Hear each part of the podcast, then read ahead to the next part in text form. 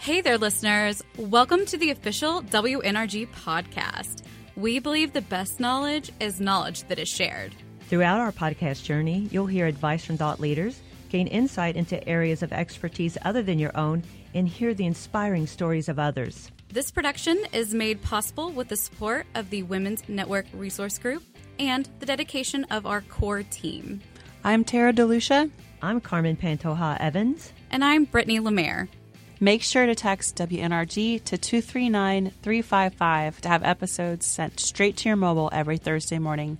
And we always want to hear from you. Let us know your thoughts in our Buzz group, WNRG Podcast Series, or by tagging us.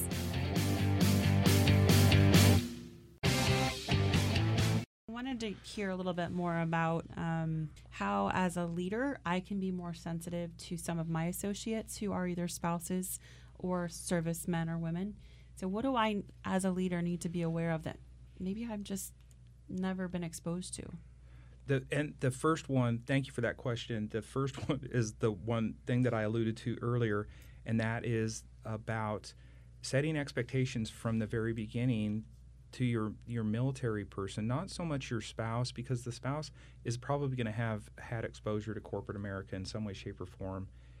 But the the military person that you need to they need to understand that it is a fluid environment. There is ambiguity, but if they need further direction and guidance, that they would be there for them to provide that to them. So, I mean, that's the most that is the most important thing I can think of. So the, the communication piece is yeah, key. Yep, and and knowing that when they come in, if they've directly transitioned from the military or, or within the first two years of transitioning from the military, they're going to have corporate adjustments that regular people are not going to have those. Just simple things like learning the language. Um, you know, many people are going to come right in if they've transitioned from the military. They're they're going to go yes sir, you know, yes ma'am, no ma'am, yes sir, yes ma'am, and I w- I, I had an interesting experience. I had been in the company for three weeks, and I was given a piece of work that was worth a few million dollars, and I was just I was hugely surprised that this was given to me, and and I got the opportunity to go brief a company vice president, and I'm thinking, wow, this is a, you know an important person, right? And so every time she a- asked me a question, I said, yes, ma'am, no, ma'am, you know, and so after the meeting was over with, my boss pulled me to the side and she said, look you're going to have to ditch this ma'am and sir thing. Uh, we understand you're a military hire, but this isn't, you know, they want, you know, we want you to, to talk to each other like your people. You know, this is their first name. This is, you know, and, you know, this is your first name. That's their first name. Please address them by that because otherwise you're going to damage yourself diplomatically. I mean, she said that to me flat out. And I said, okay, I can't use the excuse that I'm just polite. It's a thing that I was institutionalized to, and I just had a hard time breaking it. But that was the, an aha moment, and it got me to break out of it. But how awesome that you had a leader Okay. who was Mhm. willing to be transparent and bold and just kind of say, "Let me let me give you some some thoughts."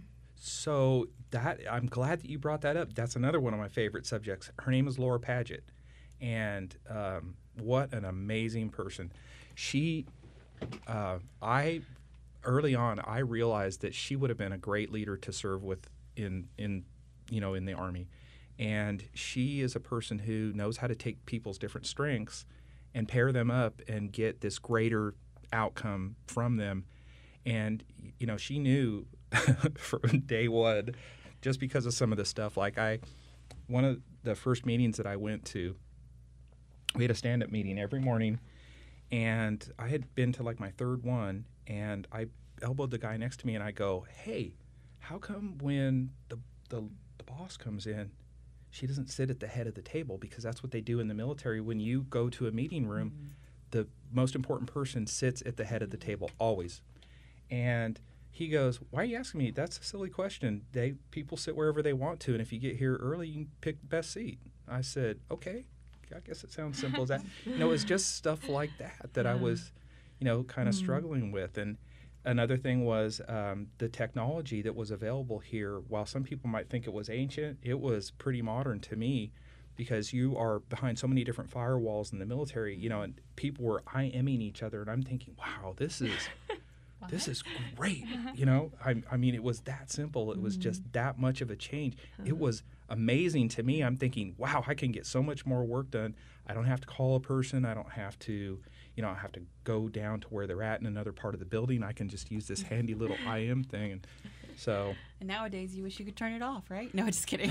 that's that's funny. Because that, that's how I asked him to join our podcast. oh, perfect. No, it is. It's, it's a Yeah. great way to communicate. Yep. A- And the uh, use of emojis. I know that's. Yeah, no. It, again, you know, that's not something that they do in in the army. Is I had in my last operation, w- and Afghanistan as an example, I had to worry about the work of about 80 different people, and they were geographically dispersed. And it, and all I could do was talk to them by phone or email. If I had had IM and like Skype, you know, the the conferencing technologies we have, I would have been fearsome. I could have talked to them all the time. I could have encouraged that team all the time. Instead, no, I had to go get on a helicopter or an aircraft and go fly out to where they were mm-hmm. so that we could, you know, and that's one of the things that I think is really neat here is the, that, you know, from a business, per- it's a business need, and so it's used and it and it's great. But in the military, you know, they they haven't caught up to that yet because of security type stuff with you mm-hmm. know compromising networks and stuff like that.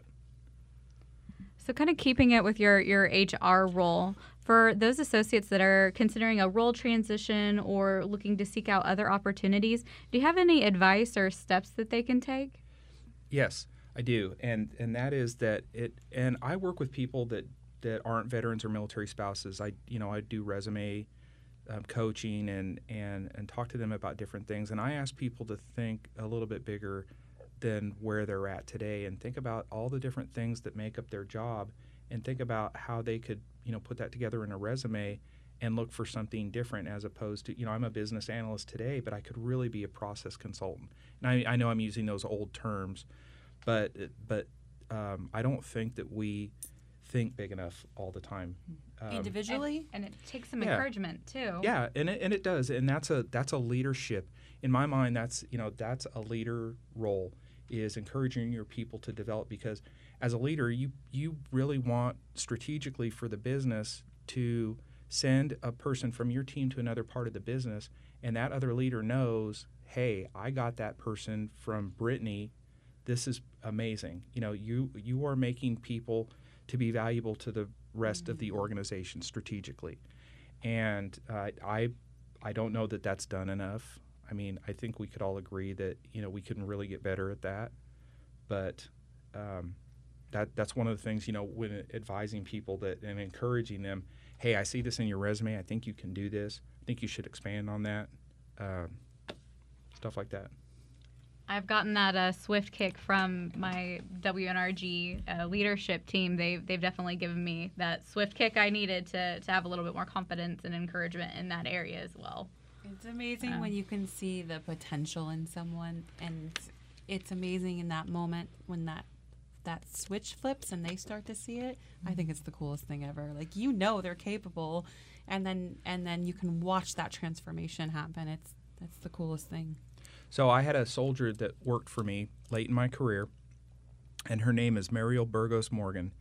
And uh, when she came to me, I one of the things that I always did with people that worked with me or for me is if they did not have a bachelor's degree, I that was part of the the the agreement that they could work for me is they would have to go to school.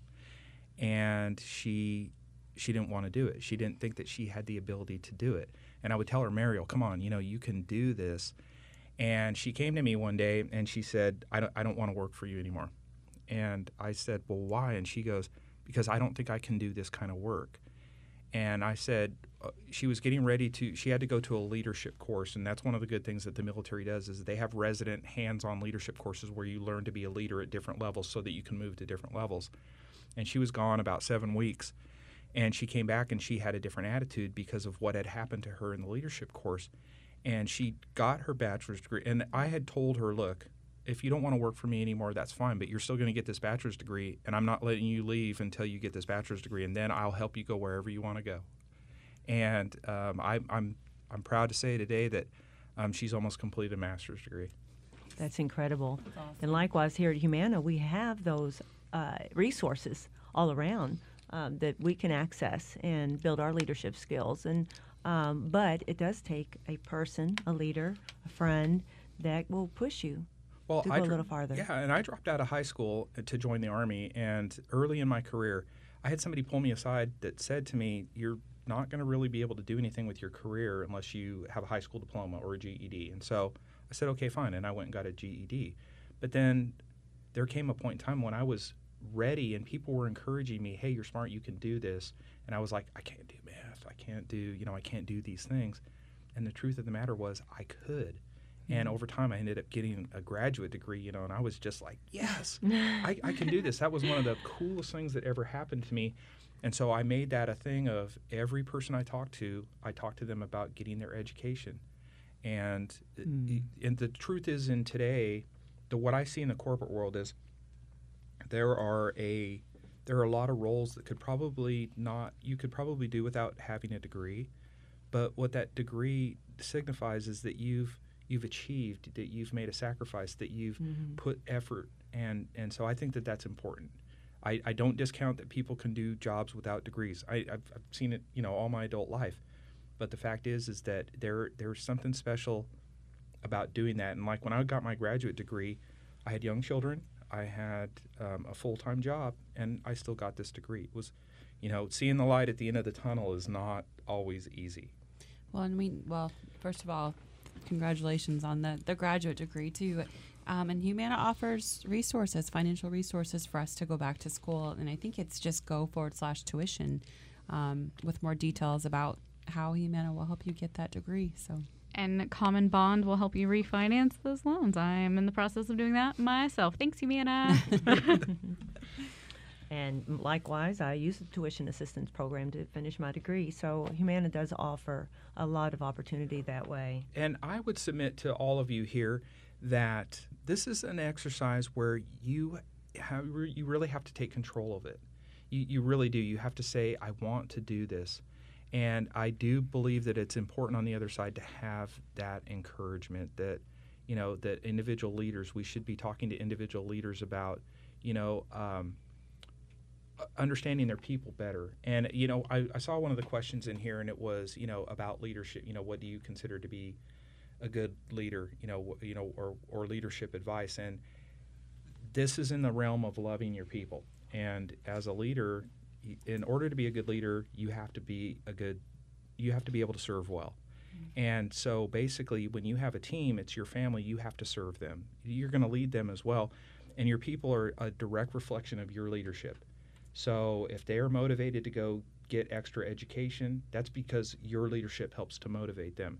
If they overachieve, you know, that's a direct rec- reflection of your leadership. And it, it boils down to accountability of yourself as a leader and say, I'm accountable for what my people achieve and what our team achieves and what we you know what we do for the business not just now but for the future you made me think of the book. I was about to look it up. Um, what's it called by Simon Sinek? Um, uh, Wow. Leaders Eat Last. Yes, yeah, it has to do with servant leadership as well. So servant leadership is also part of a, a high performing culture, and there, I, it is skipping my mind. Um, but P- Peter Drucker, uh, culture each strategy for lunch, and part of a culture is helping facilitate and cultivate a, a team. Cannot think of the name of that book though. I, I see it and I can't think of it. We'll put it in the show notes though for sure. But it's true. I, I think, you know, as I grow in my career, you start to see that, that whole servant mentality and um, really kind of putting your team before you. And those are all pieces I admire in leaders. Um, and I can just see how it, it makes a difference in the productivity of the team and the Right. engagement scores. And I mean, it's all so interconnected. the, you know and the, the other part about being a leader is that you're it's not always going to be a friendship and it doesn't always have to be a friendship what it has to be is a productive relationship between all of you where everybody kind of understands look we're pushing forward together this is what we want to do we you know we want to be the best that we can and instilling that in the team you know like an esprit de corps of we want to be the best we are the best.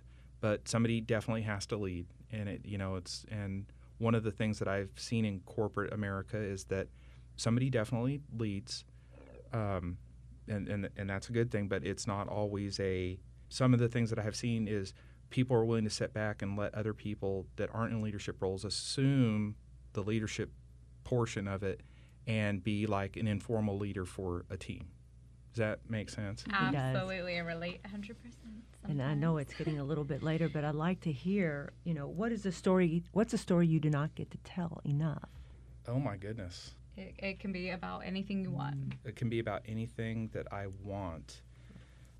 You know, life is about hard decisions as a leader. And that's one of the things, you know, when I was reading the questions, I really wanted to talk about as a leader. And, and I, and please, I am not criticizing Humana in any way, shape, or form. I love this company. This has been a, an awesome second career for me. And, and some of the learning that I have done, it's, it's kind of like an incubator to me, you know, that we're evolving over time, just like our NRG is evolving. You know, as each iteration of leadership steps in, it evolves in a, in a different way, and so that's what's going on right now with myself and, and my co-lead Stacy Surratt. You know, we're um, we're looking at a different direction than say her and Nate Bellinger were looking at together as a team, and um, you're there's there's all these hard decisions that you have to make as a leader. And in corporate america isn't necessarily life and death decisions that you make but military people that come to you might have made those life and death decisions and, and they can function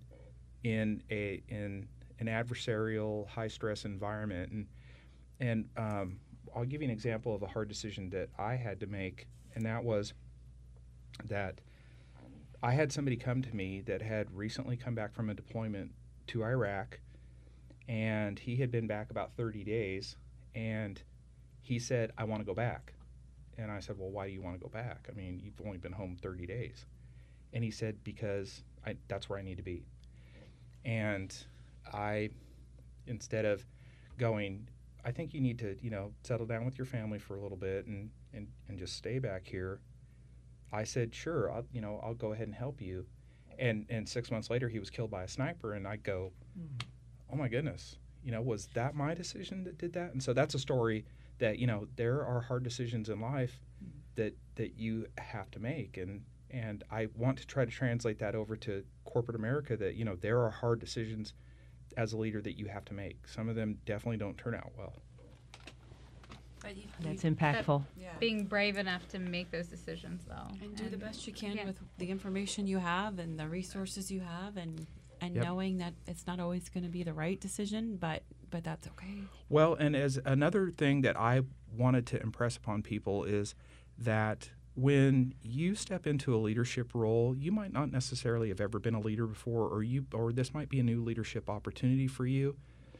But the the people that work under you, if I worked for you, Tara, I I would want, and I've encouraged you know people around me to always give grace to the leader so that the leader can grow into the role because mm-hmm. at, when you're a brand new leader, you don't always know what to do or the right things to do, and you're going to stumble a little bit, and you're going to make those hard decisions that you know later on in life or later down the road you're going, why did I do that? But having supportive people around you that understand, hey, I might be in a leadership position at some point too. Do I want people undermining me, or do I want people supporting me? And uh, everybody, anytime you join a new team, you kind of go through that storming and forming part of it until you everybody kind of finds. You know, sometimes we psychoanalyze things down to the nth degree, and it's not necessarily that storming, norming, uh, performing. What, tell me the So, fourth. yeah, storming, norming, performing. I, I I can't remember all of them, but this is just I, I just finished my grad school, so it's what. and, it's and what do they say? head. Too much analysis is paralysis. So. Analysis True. paralysis. I, I like love that, that. one. Yeah. Um, well, I wanted to do a, a really quick plug for Salute, really quick. So, if anyone out there is interested in learning more about Salute or the Pathfinder program, where can they get that information? Uh, go, go slash salute. Yeah. I, I know I was going to Yeah. get an opportunity to say a go link. No, no, no. It's like how many go links have we yes, brought up today? yeah. There's there's a ten, so I think So it would go. I think you should put it in the notes. Every one of them in the in the company. We do. So we do. okay, go dash salute, to the whole and uh, there's a bu- there's a button right on there that says, "Do you want to be a Pathfinder?" So what's the time commitment you know, really, that's your call. The I believe, and Brittany, maybe you can speak to it. It's how much or how little you, you want. We want there the way we um, built this program or or my I love to say this in corporate America we baked into the program Oh, it's a That- new, new term here. yeah we we baked into the program seven touch points so that over the first three months that you're with us that your pathfinder is supposed to communicate with you a minimum of seven different times Okay. and so however long you choose to do it it could be a hey how you doing is everything okay can i answer any questions three minutes later you go okay we everything's good Yeah, and, and the program sort of evolved too. I mean, it is it's really plug and play. You open up the guide, you look at it. My email's already drafted for me. I add my warm fuzzies to um, the new hire, and then I just schedule out some time uh, to to just really talk with them. Um, I haven't really done a, a I've got to do a face to face as well, so that was even better. So that that did take up a lot more time, but then we were face to face, and he's part of my was part of my team, so um, that was a little bit different. But it, time commitments, really, whatever you can give, and just know that everyone has such such an amazing, they can have amazing experiences in welcoming new hires. Right. And we, we, we have such a great culture here. And that was one of the things that had planted a seed in my mind of, wow, you know, people care here. Maybe we can elevate that a little bit and, and get it so that we can share that a little bit. And I, you know, uh, from a business perspective down the road, strategically, we've cut off attrition. We've made people feel like they're part of the family from day one. And again, you know, I have to say this about Humana. I have felt like uh, you, one of the things that you get told as you're leaving the military is that you'll never find this kind of camaraderie or this kind of family again. And I 100% disagree with that. I have every team I have been on in this company has been phenomenal. That's awesome. and, and just engaged and happy employees we they outperform and just do better. So i and again here's another plug to take part in the nrgs and the inclusion and diversity side of humana to really get you engaged and so that you can help see all of the wonderful things that humana has to offer from benefits to programs to everything else. So visit go slash nrgs or go slash salute. And on there you can find out how to be a pathfinder and also find out more about the pathfinder program. Dave, I just wanted to say thank you for your service and thank you for your leadership. So I, I really have thoroughly enjoyed this time. Thank you. I, I've enjoyed it too. Thank you very much. I'm honored to be here. Well, is there anything else you wanted to add or anything? I, We- I, I can't think of anything. Because we want to be respectful of your time. I know I just keep talking. But You got about a minute. So. yeah. I, I, I have about a minute. Um, hey, yeah, uh, let me give a, sa- a shameless plug for if you're out looking for a, a pet, go to a rescue shelter. Yay! Yes, I have rescue fur babies. There, so, there's yeah. there's no go link for that, but Um, you can go- go, to the- it. You can on good Buzz. You could like the dog lovers group and post your new rescue pet in the dog I, lovers I was group. I don't know why, but I was just thinking of Bob Barker's spay or neuter your pets. So, Give yeah. an unloved animal a forever home. oh yeah, forever home. This podcast is produced by Melissa Nichols. We also want to thank you for spending time with us this week. And we always want to hear from you. Let us know your thoughts in our Buzz group, WNRG podcast series, or by tagging us. We couldn't do this without you. Until next time, be intentional. Stay curious. And inspire others.